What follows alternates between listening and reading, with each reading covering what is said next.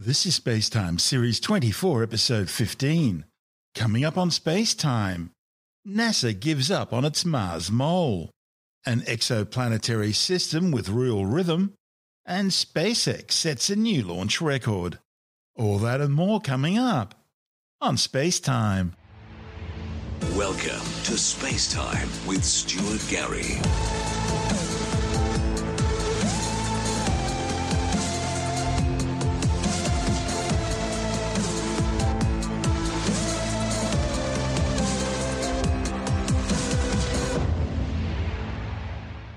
NASA's finally given up on efforts to get its Mars mole working.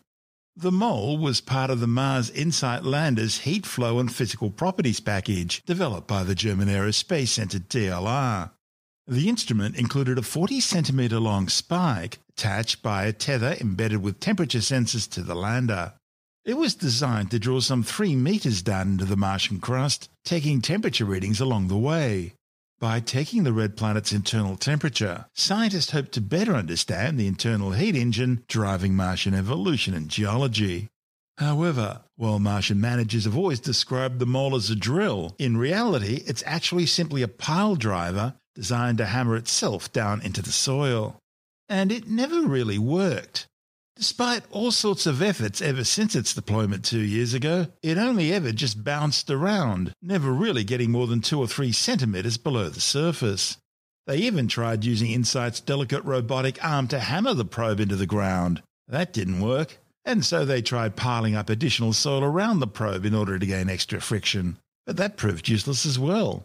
Eventually, after one final push with five hundred additional hammer strikes but no progress, mission managers finally called it quits. Scientists claim the Martian soil's unexpected tendency to clump deprived the mole of the friction it needed to hammer itself down to a sufficient depth.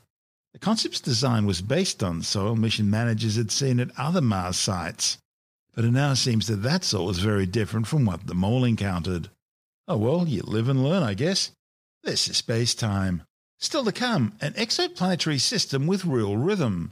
And SpaceX sets a new launch record. All that and more still to come on Space Time.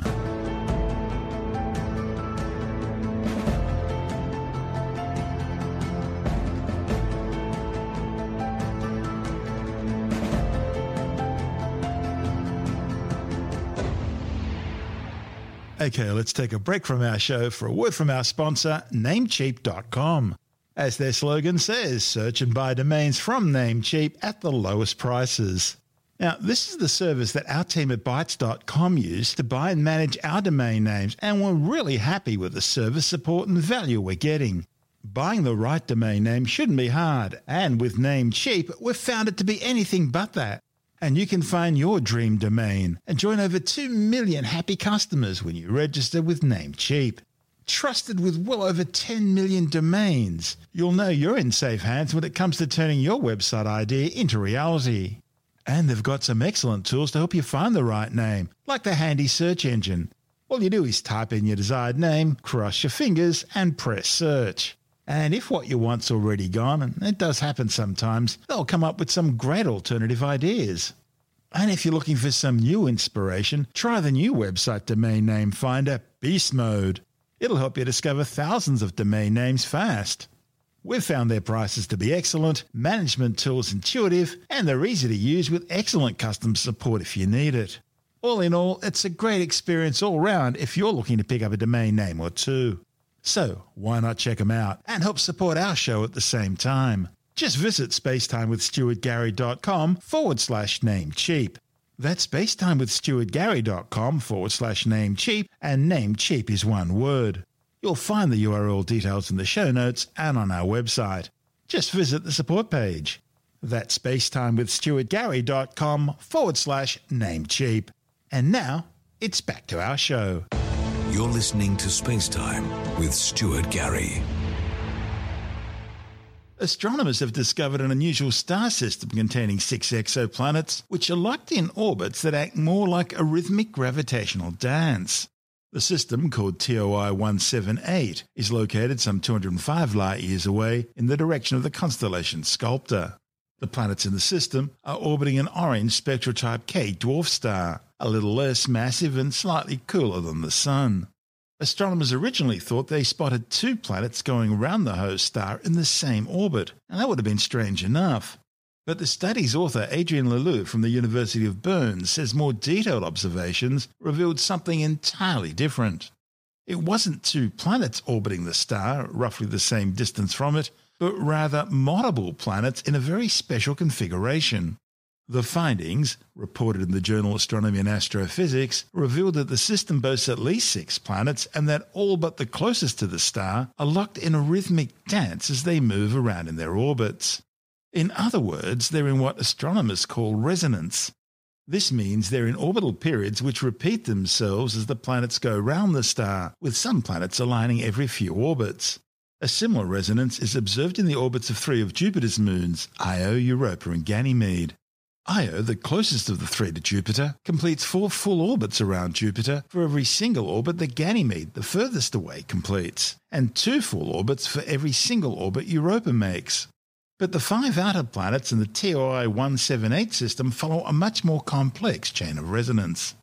While the three Jovian moons are in a four two one resonance, the five outer planets in the T O I one seventy-eight system follow an eighteen to nine to six to four to three chain.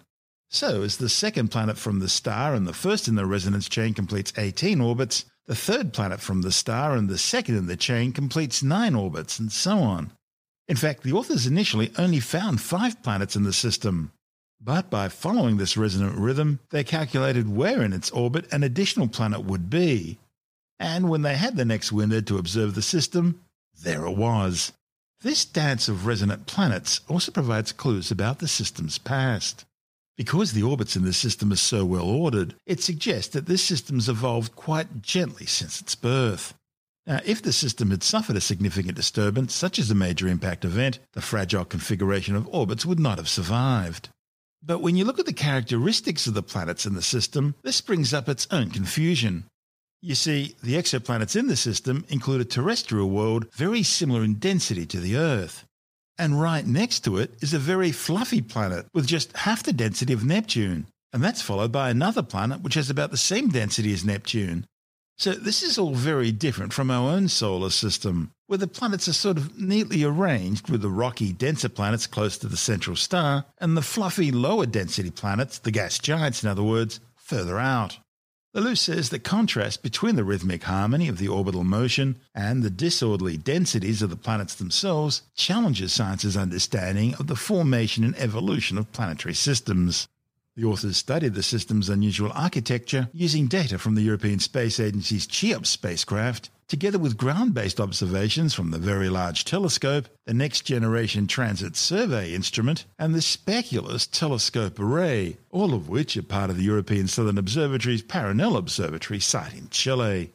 The six planets have sizes ranging from about one to three times the size of the Earth, with their masses varying from one point five to thirty Earth masses.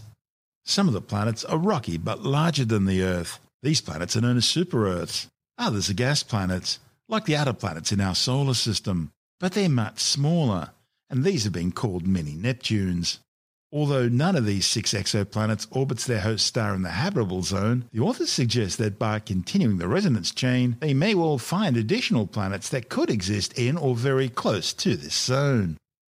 To find out more, Andrew Dunkley speaking with astronomer Professor Fred Watson. Uh, let's talk about these uh, exoplanets that have been discovered. Uh, that, uh, what's so unusual about them, Fred? They were a, a puzzle, actually, from uh, sort of from the word go. But the unusual thing, and I'll say it now, but we'll talk about it in detail, is the resonances uh, between these planets, where one planet orbits in the in an integral number of orbits of the other planet, if I can put it that way. The story, though, goes back quite a long way. It's uh, it's this is an object that's been observed for quite a long time. The star is called T O I one seventy-eight, and T O I is target of interest, which I think uh, is a Kepler de- designation from the, the Kepler spacecraft. This object is about two hundred light years away. So what we've got here is a star that has revealed the presence of planets by the fact that the light of the star dims as the planets pass mm-hmm. in front of it or transit. And originally, astronomers thought that what they were seeing were two planets which actually were in the same orbit. In other words, you know, one one following the other around. But Then a closer analysis shows that actually it's not two planets orbiting the star at the same distance, but a lot of planets, and in fact there are six now that are known, which are performing this kind of resonant dance where the orbits are interconnected. This work, I should say, has come from the Université de Genève uh, in Switzerland and the University of Bern. Both have strong astronomy groups, actually, both of them. So, okay, what's the situation? Well, you can look at it in terms of what's happening in our own solar system. There are many resonances in our solar system. The best known is three of Jupiter's moons, Io, Europa and Ganymede, which have this four to two to one ratio in the time that it takes them to go round. So Europa goes round twice in four orbits of Io, and Ganymede goes round once in four orbits of Io, and that means it goes round once in two orbits of Europa. So it's a four to two to one resonance. The other good well-known one is Pluto, which is in a resonant orbit with Neptune. So Pluto goes round twice for every three orbits of Neptune. What's happened is that as these things have orbited over billions of years since the formation of the solar system, the gravitational forces have conspired to pull them into this, this sort of orbital resonance situation. What's happened now, though, is T O I one seventy-eight has been carefully observed. So it, too, has a resonant chain, as it's called. You call it a resonance chain. And it's eighteen to nine to six to four to three. That's the ratio Good, of five of the six planets. So let me just read the story. While the second planet from the star completes eighteen orbits, the third completes nine orbits, the fourth completes six orbits, the fifth completes four orbits, and the sixth completes three orbits. That's the eighteen to nine to six to four to three resonance chain. The innermost one actually doesn't follow that mathematical curiosity, I guess you might call it. But the reason why this is valuable is it sort of tells you about the way these planets have evolved, how the, the, the system has evolved since the birth of the star. And it suggests that the evolution has been what one of the astronomers describes as gentle. This is uh, Jan Alibert from the University of Bern. He says the orbits in this, uh, actually, I think it's, I think it's a he. The orbits in this system are very well ordered, which tells us that this system has evolved quite gently since its birth, rather than, and as they go on to say, for example, you know, by a giant impact stirring things up. It's a configuration that wouldn't have survived that. But there is one peculiarity about it, Andrew, and that is these stars are all very different. In fact, uh, Nathan Hara, another, uh, oh, I, I think I remember working with him years ago, again at the Université de Genève, he says that uh, even if the arrangement of the orbits is neat and well ordered, the densities of the planets are much more disorderly. So there's a really nice quote again um, from one of the astronomers. This contrast between the rhythmic harmony of the orbital motion and the disorderly densities certainly challenges our understanding of the formation and evolution of planetary systems, because if they've if they've had this kind of gentle evolution, you'd expect it would have turned out like it is in the solar system, with one type of planets in the inner part of that solar system and the other type well out. But no, they're all mixed up. And I, I might just mention, since I'm always glad to get a plug-in for this organisation, several telescopes were involved with this work, but in particular the Very Large Telescope of the European Southern Observatory, E S O, with which Australia has a ten-year strategic partnership. So E S O is very close to our mind here in the world of astronomy in Australia. As you mentioned, we can learn a lot from this discovery. Uh, what I wonder about is, uh, you know, we, we take for granted that uh, the rocky planets are close into the sun and the gas planets are out wider, but uh, there have been exoplanets discovered where there are huge gas giants very close to their yes, uh, parent right. star. So yeah. we are not, I suppose, typical. Uh, or or no, that's right. Have they discovered that that is more typical than other scenarios, or it could just be anything? One of the reasons why, and the things you're talking about, the gas giants right next to their stars, they're called hot Jupiters. And we've found a lot of those, and one reason for that is probably that they're the easiest to find. Of all the planets going around other stars, they're actually the easiest ones. The, the signal, the information that they present is very much the, the information that's most readily detected. But you're also right that there are things about our solar system that we don't understand. And there's all the people who look at the history of orbits in the solar system, and you can do that by running the clock backwards, suggest that the gas giants in particular have moved around quite a lot, migrating inwards and outwards in the solar system, probably not within the central zone where the rocky planets are, but certainly in and out. And in fact, um, one piece of research suggests that maybe Neptune and Uranus actually reversed position at some point. These are really interesting features of our solar system. But still, the scientists who work on this kind of thing will learn a lot from the famous uh, exoplanet system T O I one seventy-eight, which I think yeah. has, has still got many secrets to reveal. That's Doctor Fred Watson, an astronomer with the Department of Science, speaking with Andrew Dunkley on our sister program, Space Nuts. And this is Space Time. Still to come, SpaceX sets a new launch record, and Orion the Hunter dominates the night skies on February Skywatch. All that and more coming up on Space Time.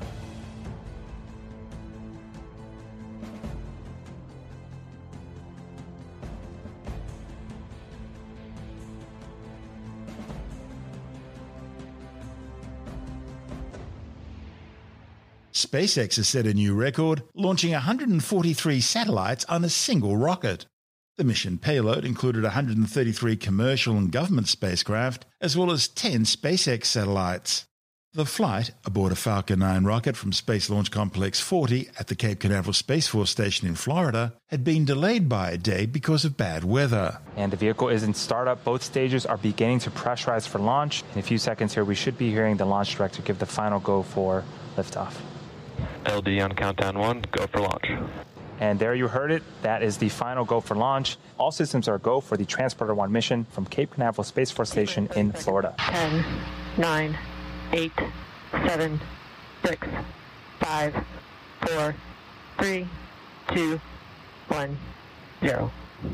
Ignition. And liftoff. Impulse pitching downrange. Stage one chamber pressure is nominal. We are T plus forty-three seconds into flight. Falcon nine has cleared the tower and is currently throttling down to prepare for max Q at around the T plus one minute and twelve second mark. Max Q is where the vehicle will experience the highest amount of aerodynamic pressures. Falcon nine is supersonic. Max Q. And we've just passed max Q. All is looking good with the stage one trajectory. In about a minute, we have three events coming up in quick succession. First up is main engine cutoff. That's where the nine engines on the first stage will shut off, followed by stage separation, where the first and second stages will separate from one another. Uh, shortly after that, we'll have second engine start one. The Merlin vacuum engine on the second stage will ignite its engine and continue its journey into orbit. M VAC engine chill has begun. Main engine cutoff. Stage separation confirmed. Coming up in a few seconds, we should have the fairing deploy. M VAC ignition. Fairing separation confirmed. The two fairing halves have separated and fallen away from the vehicle, exposing the one hundred forty-three spacecraft to the vacuum of space. And as a reminder, our recovery vessel, Miss Chief, will be attempting to recover the fairing halves today from the water. The second stage, specifically the M VAC engine, it's currently in the first of its two M VAC burns. This burn should last for about another five minutes or so. The next milestone for the first stage will be its its re-entry burn. Uh, Falcon nine needs to execute an entry burn to slow itself down before hitting the dense parts of the atmosphere. Uh, without this burn, relying on the atmosphere alone to slow Falcon nine down will put an unnecessary strain on the rocket. And that entry burn is coming up at around the T plus seven minute and forty-seven, just a few minutes from now. This is the Transporter one mission for SpaceX, uh, the first dedicated smallsat rideshare program mission, and is also the third mission of twenty twenty-one. We're just waiting on the next major event for this mission, which is the first stage entry burn, the periodic bursts of gas from the first stage. That is nitrogen from our attitude control systems. They help to orient the first stage as it continues to make its descent back towards Earth. Hypersonic grid fins, and those help to steer the first stage back um, as it returns back to Earth. As for the second stage, M VAC performance looks nominal. Just a few seconds after we finish the stage one entry burn, we'll be shutting off the second stage Merlin vacuum engine and enter a small coast phase. Again, we'll need to relight this engine later on in the mission to get to our eventual destination in orbit. Stage one F T S is saved. We are about forty-five seconds away from that stage one entry burn. Uh, for the entry burn, it is a three engine burn. So three of the nine Merlin engines on the first stage will relight and start to slow the stage down before it hits the denser parts of the Earth's atmosphere. Stage one entry burn startup. And there's the entry burn. Three of the nine Merlin engines have relit. This burn is expected to last for about thirty seconds. Second stage in terminal guidance. Stage one entry burn shutdown. The entry burn has concluded, and in just a few seconds, we should be hearing the call up for second engine cutoff, but we'll shut down the second stage M VAC engine. F D S is saved. Also signal stage one, Cape expected. The second stage has shut down its engine. Now, as I mentioned earlier, we are going to be attempting to recover the booster for a fifth time. Nominal parking orbit on our, insertion. On our drone ship, of course, I still love you. The first stage has one more burn left, the landing burn, and it, it begins just before we touch down and provides the booster with a soft descent before we land. That should be starting up anytime now. And we did get confirmation of the second stage that it did reach a good parking orbit. Stage one landing leg deploy. L O S stage two, Cape Canaveral expected. And Falcon nine returns safely once again. That is the fifth time for this particular booster and the seventy-third recovery of an orbital class rocket. This is Space Time.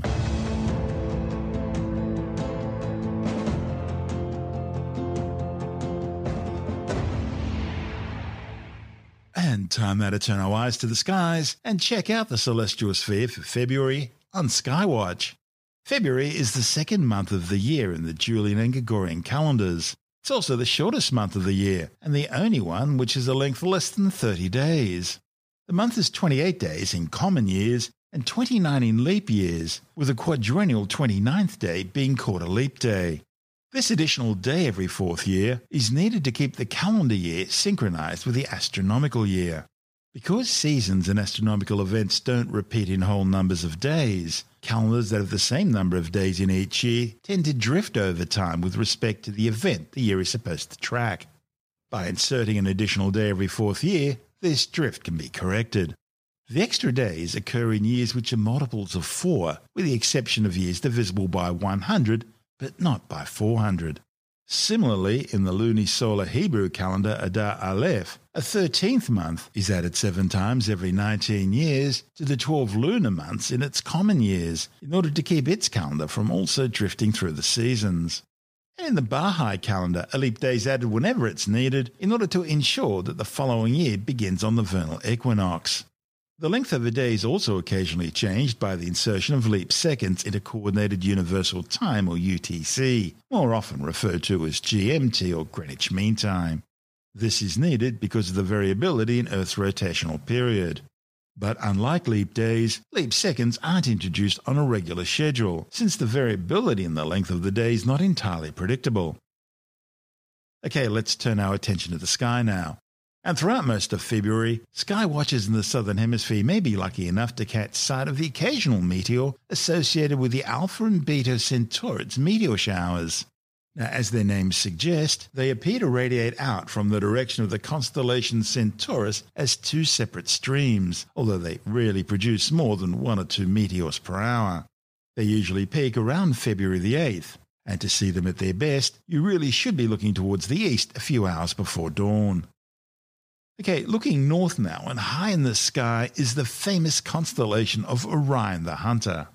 Orion is one of the best known and most recognized constellations in the sky. In Greek mythology, Orion was the son of a Gorgon and Poseidon, who was also known as Neptune, the god of the sea, in Roman mythology.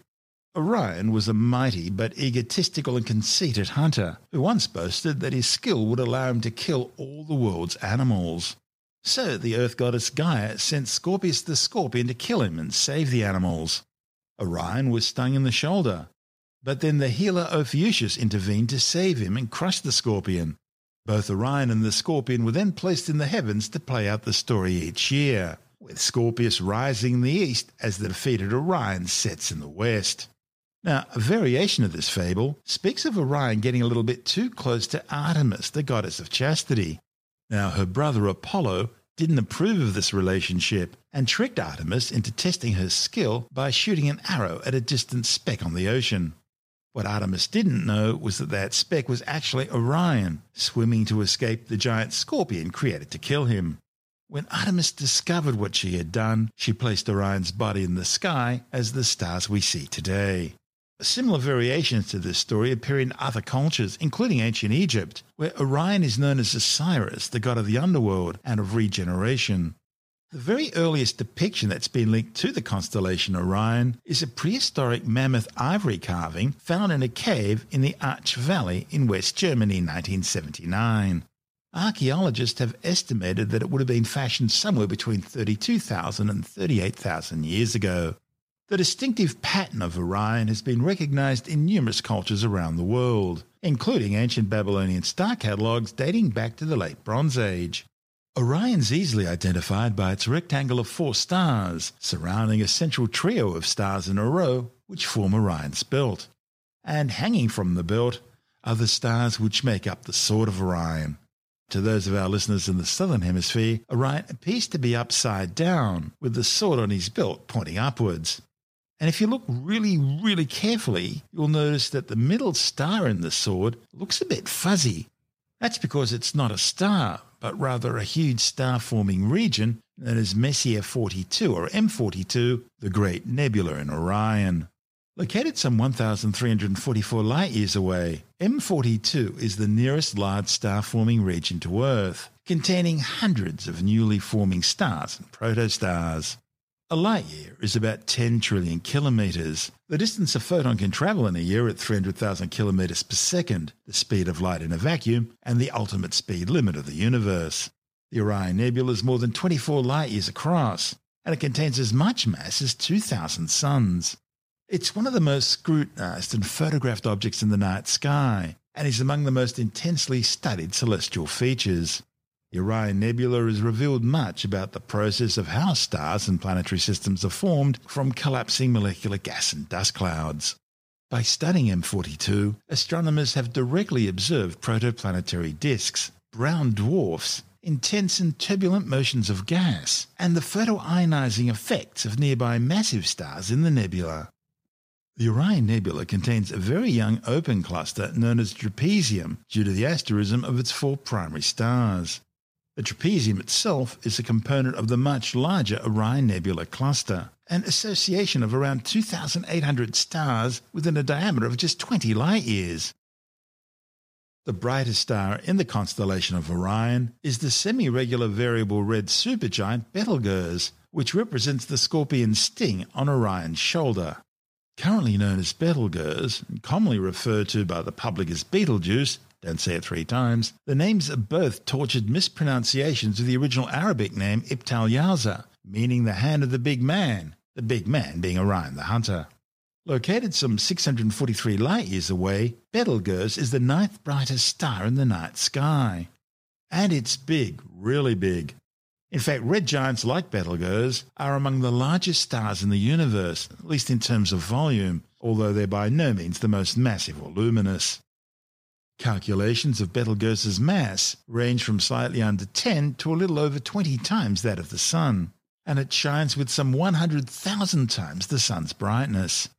If it were placed at the location of our Sun at the centre of our solar system, its visible surface would extend almost as far out as Jupiter, engulfing the orbits of the planets Mercury, Venus, Earth and Mars, as well as the main asteroid belt. Betelgeuse began its life around ten million years ago as a spectral type O or B blue star.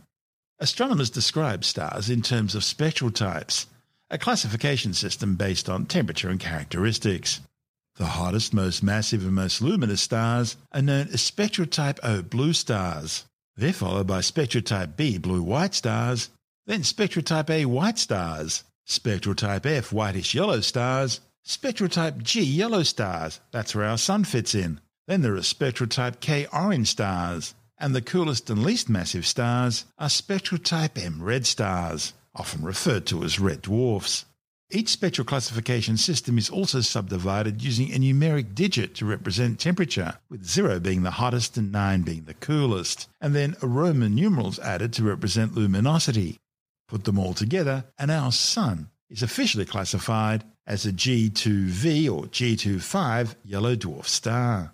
Also included in the stellar classification system are spectral types L, T and Y, which are assigned to failed stars known as brown dwarfs, some of which were actually born as spectral type M red stars, but became brown dwarfs after losing some of their mass.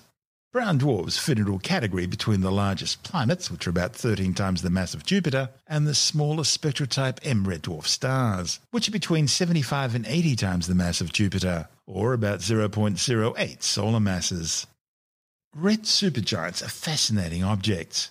After spending billions of years fusing hydrogen into helium in their core, a star's core hydrogen supply eventually runs out, and the balancing act between nuclear fusion pushing outwards and gravity pushing inwards stops, with gravity winning. The entire mass of the star then comes crashing down onto the core. This causes a dramatic increase in the core's pressure and consequently temperature.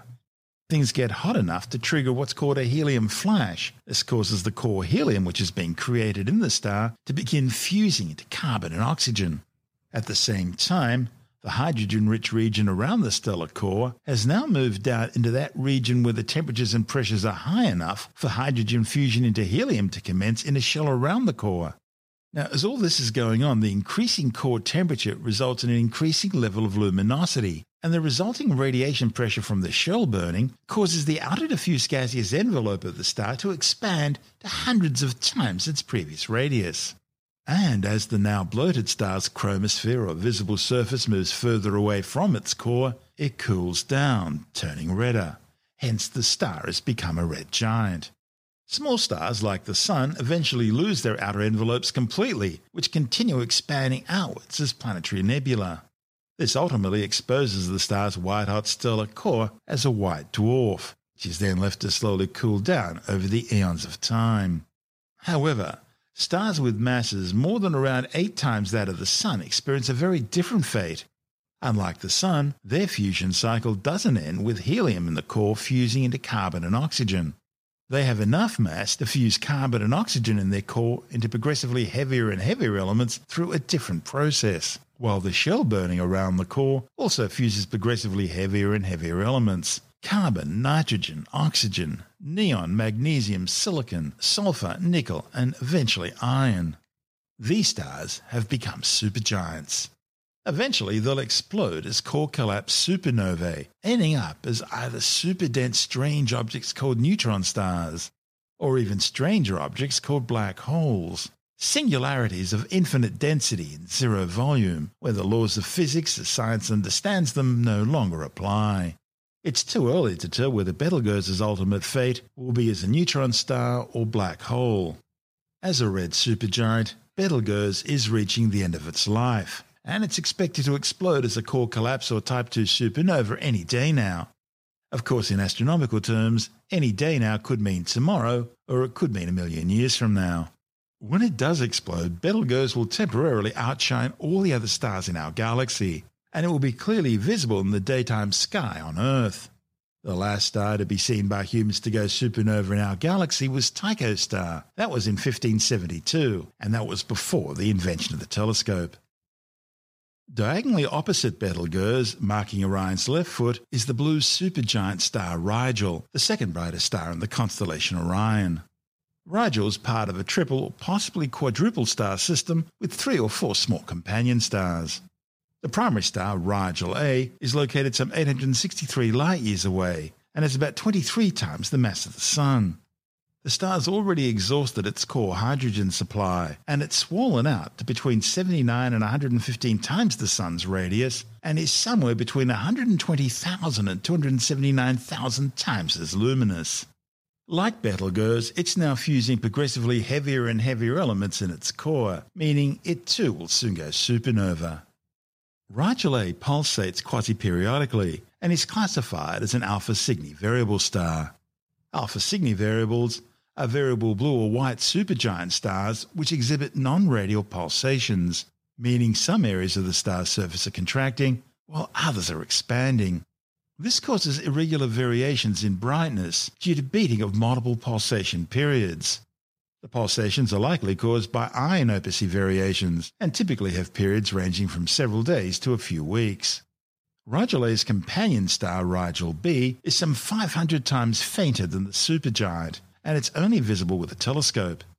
Rigel b itself is a spectroscopic binary system comprising two main-sequence blue-white stars. Main-sequence stars are those happily fusing hydrogen into helium in their core.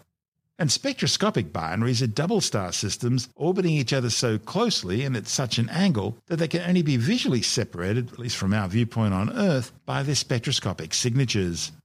The two stars making up Rigel b are estimated to be three point nine and two point nine times the mass of the Sun, respectively. And one of those stars, Rigel bb, itself may be a binary. It appears to have a very close visual companion, Rigel c, of almost identical appearance. The third brightest star in Orion is Bellatrix, Orion's left shoulder. It's a spectral type b main-sequence blue star, with about eight point six times the mass and six times the radius of the Sun. Bellatrix is located about two hundred fifty light-years away. It has an estimated age of approximately twenty-five million years. Now that's old enough for a star of this mass to have consumed much of the hydrogen in its core and begin the process of evolving away off the main sequence into a blue giant. One of the most stunning nebula in Orion is the spectacular Horsehead Nebula, Barnard thirty-three. The Horsehead is a dark nebula located just south of the star Alnitak, which is the furthest east on Orion's belt, and is part of the much larger Orion Molecular Cloud Complex. Located around fifteen hundred light-years away, the Horsehead Nebula was first recorded in eighteen eighty-eight. It's one of the most identifiable nebulae simply because of the shape of its swirling clouds of dark dust and gas, which really does bear an incredible resemblance to a horse's head. To the west of Orion's belt, you'll see a V-shaped grouping of stars which represent the head of Taurus the bull, who in Greek mythology was changed by the god Zeus to carry Princess Europa off to Crete. The V is also part of a large open star cluster known as the Hyades.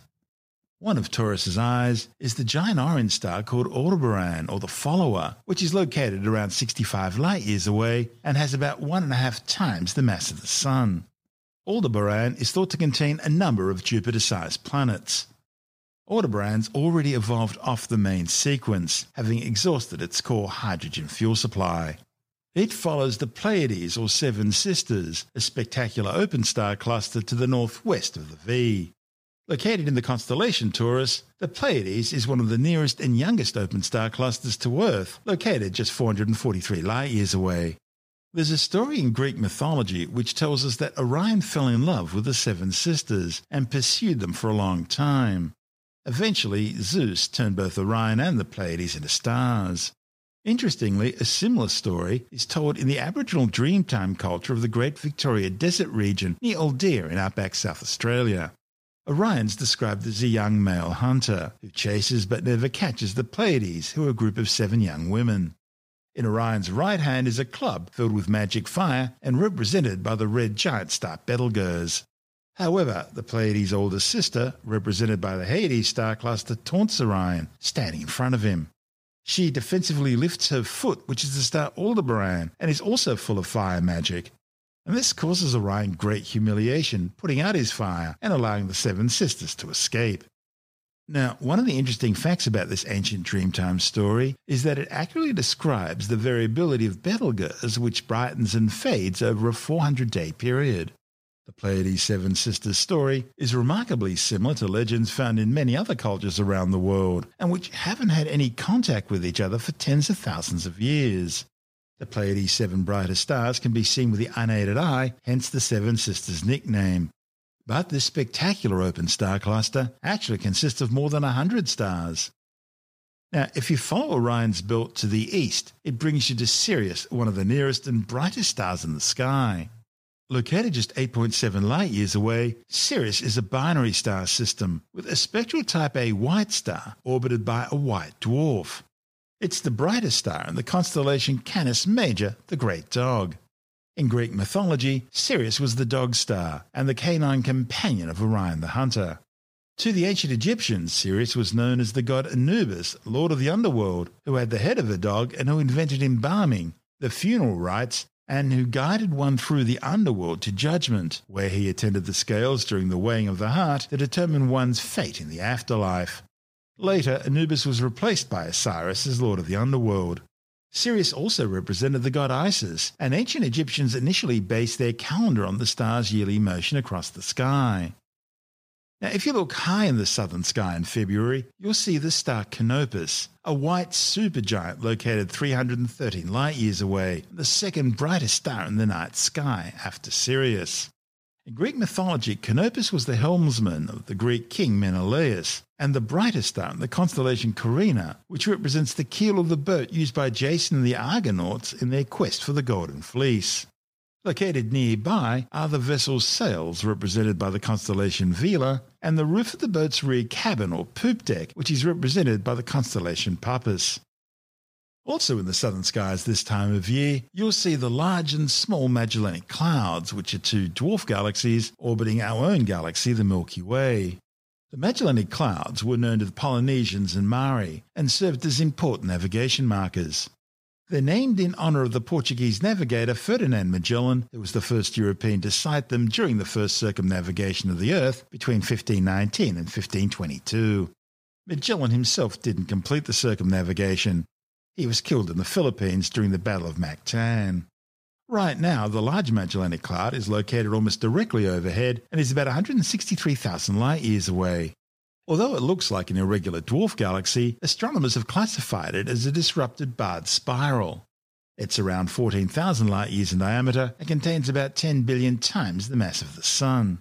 Located slightly lower and to the west, you'll see the Small Magellanic Cloud, which is located around two hundred thousand light-years away. It's classified as an irregular dwarf galaxy, about seven thousand light-years wide, with about seven billion times the mass of the Sun. Astronomers speculate that it too was once a barred spiral galaxy, but had become disrupted by the gravitational tidal perturbations of the Milky Way. Jonathan Nally, the editor of Australian Sky and Telescope magazine, joins us now for the rest of our tour through the February night skies. G'day, Stuart. Well, for us in the southern hemisphere, well, we've got summer sort of on its last legs, I suppose, or the last third at least. So our summer formally in a place like Australia is December, January, February. So in February, we're on our last third of summer. So um, You know, the rest uh, of the world thinks we're all really stupid doing that. Everyone, I know. They, they think, why do you do it that way? Yeah, everyone else, is, is it everyone else who does it from summer solstice to... Um, Um, not not everyone, not everyone, no, not everyone, no, not everyone, and and certainly people who live on the equator couldn't give a toss. Yes, wet season, dry season, that's it. That's precisely right. Yeah, for every for every place. I mean, uh, our seasons really are artificial. Um, they really should be based on each local place, but of course, that would be difficult to do. Yeah, the other people do it um, uh, according to the equinoxes and the solstices and things, but there's, there's arguments to and to and fro. It's to do with the amount of heat the oceans retain over the um, over the season. You get a time lag. Yeah, yeah, that's right. Yeah, yeah. But as you were saying, so, so as I was saying, so uh, we're in the last bit of summer, last last third or so of summer. Still have lots of great stargazing weather. You've got warm nights, you've got clear skies, lots of great constellations and things to see and do. We're fortunate in the southern hemisphere that the sort of constellations that are around in our summertime are some of the best ones. So for our friends up in the northern hemisphere, these best constellations are in the middle of their winter when it's freezing cold outside and you don't want to go outside at night and have a look at the stars. So we're, we're a bit lucky that way. So let's let's have a look at some some of the things we can see. Let's start with the Milky Way, which is the faint band of light which at this time of the year stretches across the whole sky from south to north. The Milky Way is just our galaxy seen from the inside, okay? If we could look at our galaxy from the outside, it would look like one of those typical spiral galaxy photos, right? Which, so a spiral galaxy, if you look at it from uh, the top or the bottom, it's this big round thing with spiral arms or whatever. If you look at it from the side, it's very thin, it's edge on, very, very thin. So it's like a, like a discus, if you like. Although and, ours and is slightly are, warped at the edges. Speak for yourself. um, so it's like a, like a discus, and we're inside one of the spiral arms. So when we look out into the night sky, we're looking at the sky around us inside this, this the flat disc.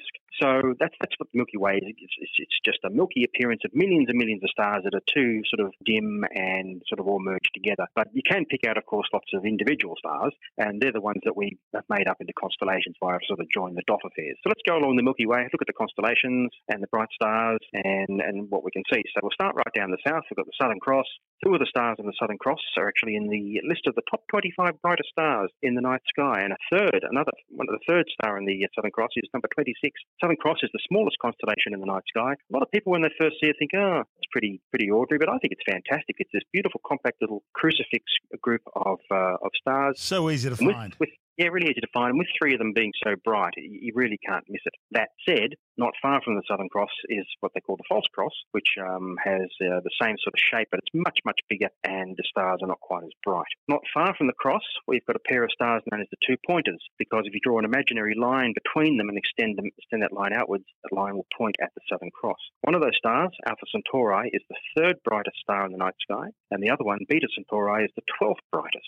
So we've got a lot of bright stars down the south there. Above the Cross, above the Southern Cross, we've got three constellations that used to be one constellation before it got split up. It used to be called Argo Navis, the ship of the Argonauts from ancient Greek mythology, but it got split up into three. Actually, it got split up into four, but the three main ones are uh, called Vela, constellation Vela, which means the sails. You've got Carina, which is the hull and the keel, and Puppis, which is the poop deck. And it's beyond Puppis. If we keep going along the Milky Way, we've got the constellation Canis Major, which means the greater dog or the large dog. That constellation contains the star Sirius, which is the brightest star in the night sky, Canis Major. And there's a Canis Minor as well, the small dog or the lesser dog, a little way away. And it has the bright star Procyon, which is the ninth brightest star in the night sky. So lots of bright stars to see at this time of year. We keep going beyond Puppis and Procyon and Canis Major and everything like that. Up to the north, we eventually get to Orion the Hunter. We've spoken about Orion many times on the program, so I won't go into detail about it, but Orion has the eighth brightest star in the sky, which is Rigel, and Betelgeuse. Just to the right of Orion, you've got the constellation Gemini.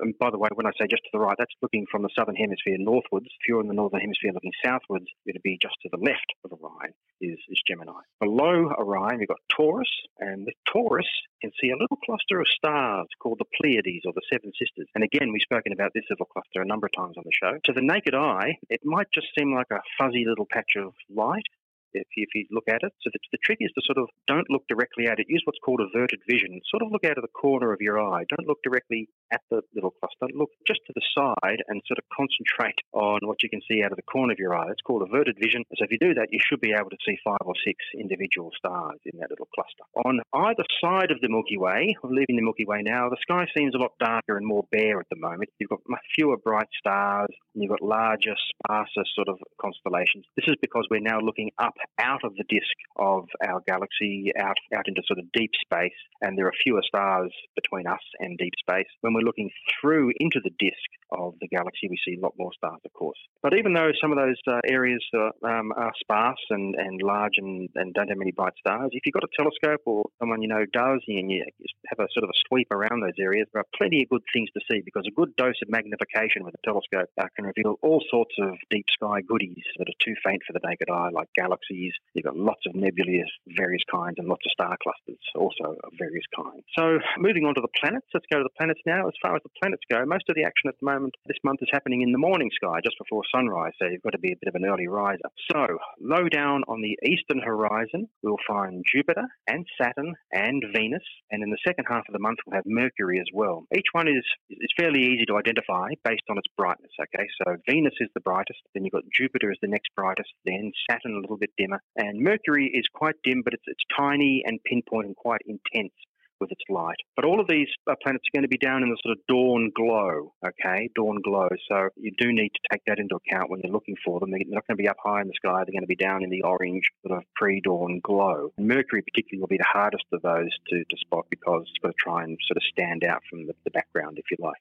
If you have a look out to the east just before dawn, you will see the Moon and Jupiter and Saturn and Venus all really close together. Okay, that should be a pretty specky sight. As the month goes on, Venus is going to be dropping down uh, lower and lower and lower towards the horizon, and eventually it's going to become lost in the pre-dawn glare as its orbit takes it around to the other side of the sun from Earth.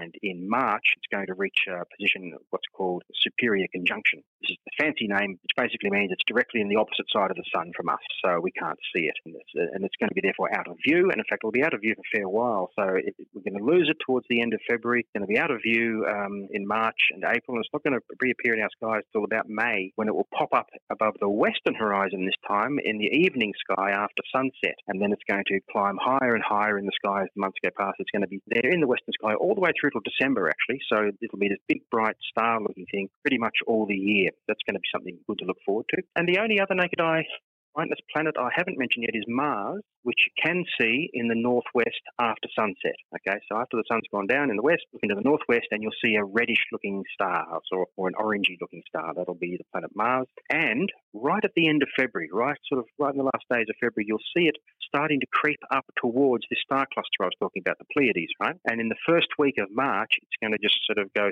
slowly past Pleiades.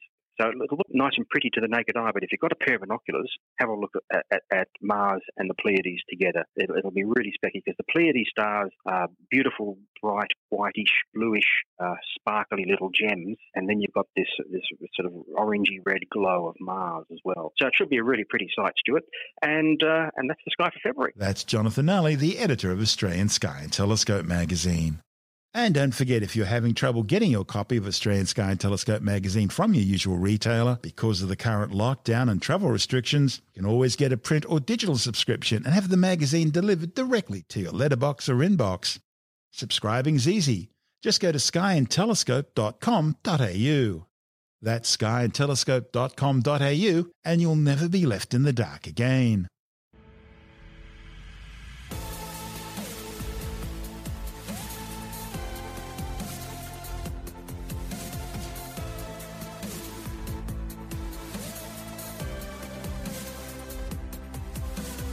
And that's the show for now. Spacetime is available every Monday, Wednesday and Friday through Apple Podcasts, iTunes, Stitcher, Google Podcasts, Pocket Casts, Spotify, Acast, Amazon Music, Bytes dot com, SoundCloud, YouTube, your favourite podcast download provider, and from space time with stuart gary dot com. Spacetime's also broadcast through the National Science Foundation on Science Zone Radio and on both iHeartRadio and TuneIn Radio. And you can help to support our show by visiting the Spacetime store for a range of promotional merchandising goodies, or by becoming a Spacetime patron, which gives you access to triple episode commercial-free versions of the show, as well as lots of bonus audio content which doesn't go to air, access to our exclusive Facebook group, and other rewards. Just go to space time with stuart gary dot com for full details. And if you want more Space Time, please check out our blog, where you'll find all the stuff we couldn't fit in the show, as well as heaps of images, news stories, loads of videos, and things on the web I find interesting or amusing. Just go to space time with stuart gary dot tumblr dot com. That's all one word, and that's Tumblr without the E. You can also follow us through at Stuart Gary on Twitter, at Spacetime with Stuart Gary on Instagram, through our Spacetime YouTube channel. And on Facebook, just go to facebook.com forward slash Spacetime with Stuart Gary. And Spacetime is brought to you in collaboration with Australian Sky and Telescope magazine, your window on the universe. You've been listening to Spacetime with Stuart Gary. This has been another quality podcast production from bytes dot com.